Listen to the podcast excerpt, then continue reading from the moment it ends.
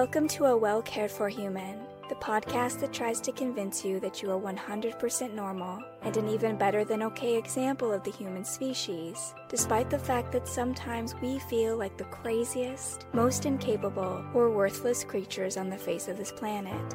I'm Kory, an author, a creative, and the host of the show. Whatever you're bringing to the table today, I hope this episode proves to be a dose of inspiration for you on your quest to become a well cared for human. You can find the episode show notes, your free wellness blueprint, and more at a wellcaredforhuman.com. And as always, thank you for listening.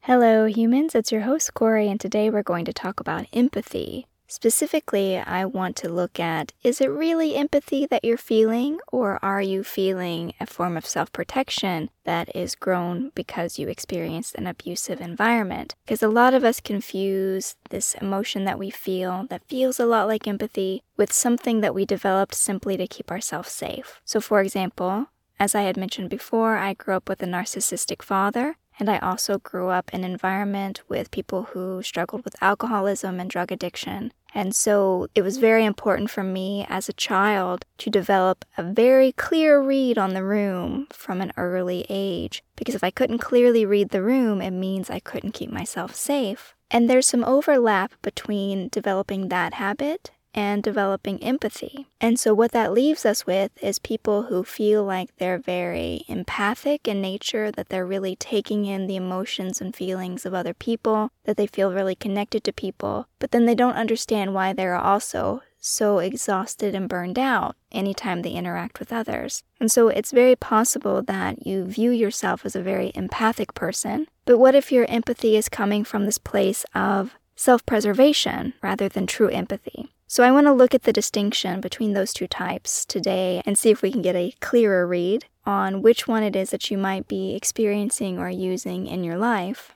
So, empathy, true empathy, is defined as our ability to understand the feelings of other people and to share those feelings with other people. It's about being sensitive to other people's experiences, showing them compassion or connecting with them. This genuine connection usually involves some degree of emotional involvement or emotional connection. It's usually about being present with a person, listening to them, understanding what's going on. Maybe we will feel a lot of compassion for them in their situation. Maybe we'll hear their story and we'll think of ourselves. Or maybe we hear their story and we think, gosh, I would really wish I could help them. I really wish I could take away their suffering, their pain. I wonder what I could do to support them and help them. And there's absolutely nothing wrong with empathy. In fact, I think empathy is a superpower. I think our ability to recognize the pain of others, to put ourselves out there, being willing to hold space for the pain of others and help others when they're having difficult time, I think that is part of the magic of being human. But there's a big difference between that kind of empathy and the kind that develops because we are in an abusive environment. And the reason why we need to connect with the people around us or understand the people around us is because if we don't, it will have really dire consequences for us. One of the main components of true empathy that does not exist in its abusive form is a healthy boundary. So, empathy that involves understanding other people, connecting with other people, helping other people out, doing what we can for them, it must have this form of a healthy emotional boundary between the two people. So, it's not that you have to help them or you have to do something for them or it's expected of you or that it's required. You do it because you want to because you have the capacity to. And that comes from a very different place than this self protective necessity. Just to give you a little bit of a contrast to that,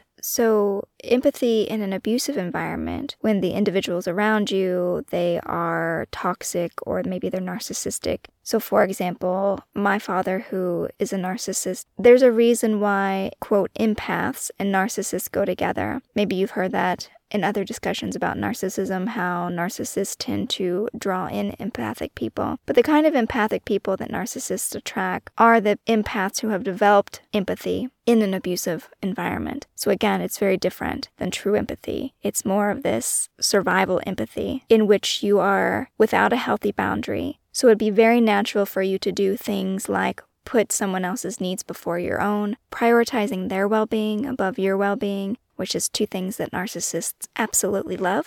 if you've ever encountered one, if you've ever encountered someone with narcissistic personality disorder or you just encountered a toxic person, they don't always have to have actually clinically diagnosed issues. They could just be a toxic person. If there's someone who expects you to cater to them above yourself, they're more concerned with their well being than your well being. They expect you to always be sensitive to their needs, to their wants. You need to do things for them before you can do things for yourself. A really banal and somewhat bizarre experience of this that I have is I still have this lingering feeling that I have to do everything that needs to be done that's expected of me before I can take care of myself. So, an example of this would be if Kim, my wife, ran the dishwasher the night before, and I know she's going to want me to unload it because that's my chore. And I'm making my breakfast in the morning, I'm making my tea. I like to have tea every morning. Very boring, I know.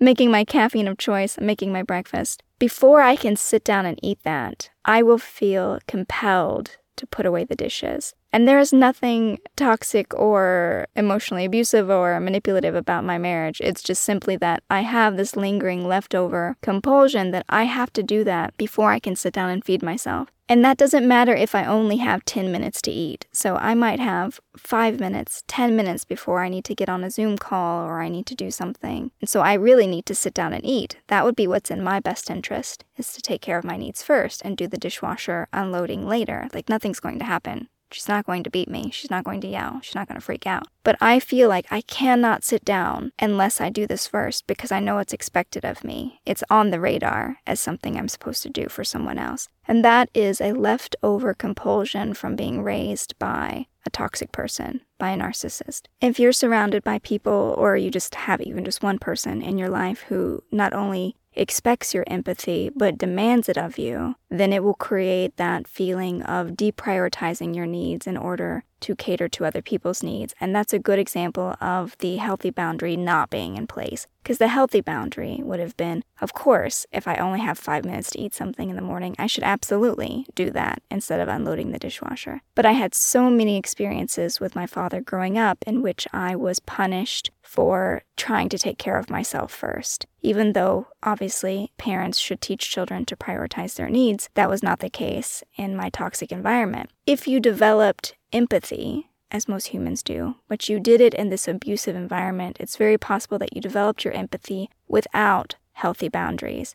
And that's what makes it unhealthy for you now in whatever life that you're living, because you're probably still deprioritizing your own needs in order to take care of other people. You're probably still feeling deeply for other people's plights, let's call them other people's experiences, to the point where you feel emotionally drained. You give too much of yourself to the people around you who have needs because you don't know how to keep your needs a priority. So you will often undermine your own needs in order to care for other people. And again, this is me. I am not judging you.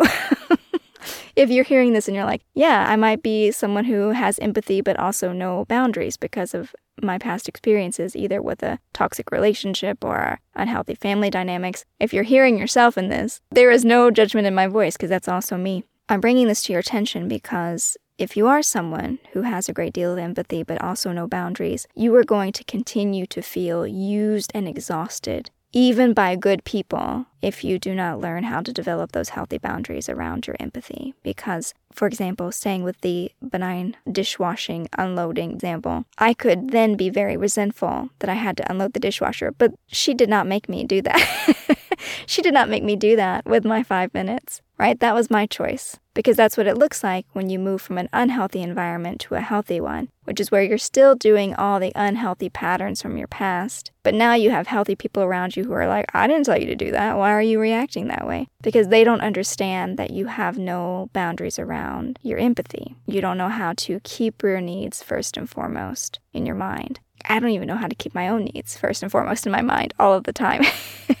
it's something that I'm working on. But I just wanted to bring some awareness to this form of empathy because a lot of us, we are very loving and caring people. We are very empathic people, but we feel like it gets us into trouble. Like we put ourselves out there, we're the first to help someone, we're the first to give the shirt off our back to somebody, but then we feel very used, or maybe we feel manipulated, and like maybe this other person that we've done all this for, they don't really care about us. There's a lack of genuine connection, and it's hard to recognize why there's this mixture of negative emotions unless we can also recognize the presence or lack of a healthy boundary in that connection. And again, don't beat yourself up if you do not have healthy boundaries around your empathy at this point in your life, or if it's something that you still struggle with, like me. The way I developed my empathy was a survival mechanism, being highly attuned to the erratic people around me.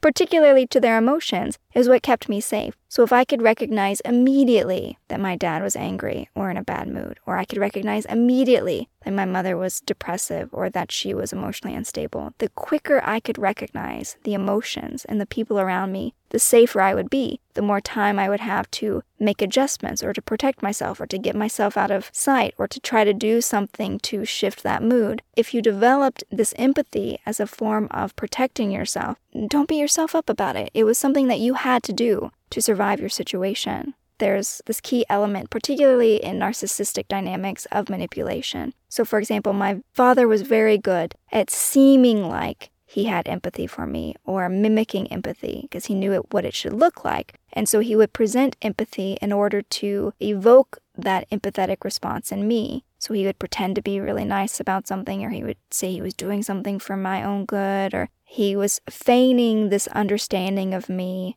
or he was feigning this connection in order to maybe get a particular behavior out of me or get a particular emotional response or to make me more emotionally dependent on him because I was a child. I mean, this is a given. Children are emotionally dependent on their parents. So he was capitalizing on and manipulating that aspect of our relationship. And so that can also convolute the idea that we have of empathy in our own minds if we see other people being, quote, empathetic, but then it's also mixed in with all this other, quote, bad stuff then we're like, well, what is empathy? Like, why is it so exhausting? Why is it so terrible? Maybe I shouldn't be so empathetic. But no, empathy is not the problem. It's the lack of boundaries. That's the problem. Empathy is great. Empathy allows us to feel loved and connected and part of this larger experience of humanity, but it has got to have boundaries in place. If there's no boundaries, there's no genuine connection. It's very difficult to have emotional connections with others, safe, loving connections, if you don't have your boundaries in place to make sure that it's truly equal between two people.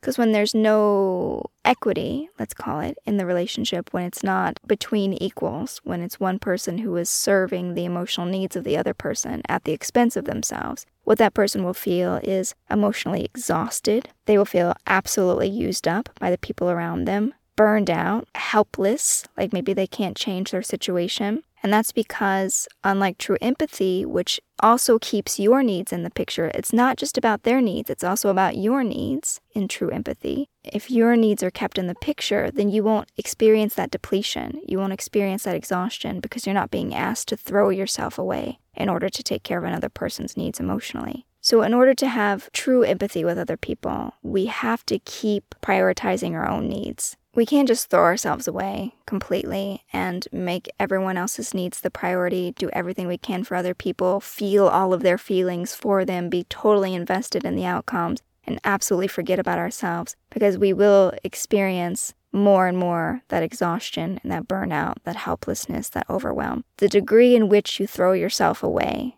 the degree in which you deprioritize your own needs for the sake of others, that will be the degree to which you feel exhausted and used and burned out and overwhelmed. So just think about that as you go forward. Keep your empathy alive. Your empathy is an amazing gift. It will allow you to experience so much joy and connection and love and happiness in this life. But just also make sure that you're not deprioritizing your needs for the needs of other people. Do what you can to have that healthy boundary in place so that you're still looking out for yourself, you're still loving yourself and taking care of yourself while you're there for the people in your life that you care about.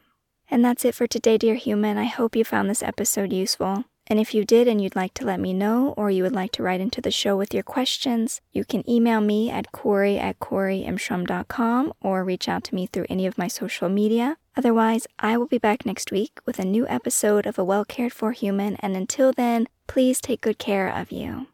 This episode of A Well Cared For Human was written and produced by me, Kory Marie. The music was by Late Night Feeler and Esther Abrami. If you like what I'm doing here, please consider visiting my Patreon. For as little as a dollar a month, you get early ad-free access to the episodes, as well as a monthly patrons-only Q&A, bonus videos, and more. Not to mention that your Patreon support lets me know that you find value in the show and want it to continue. You can find me on Patreon by visiting www.patreon.com forward slash Kory Marie.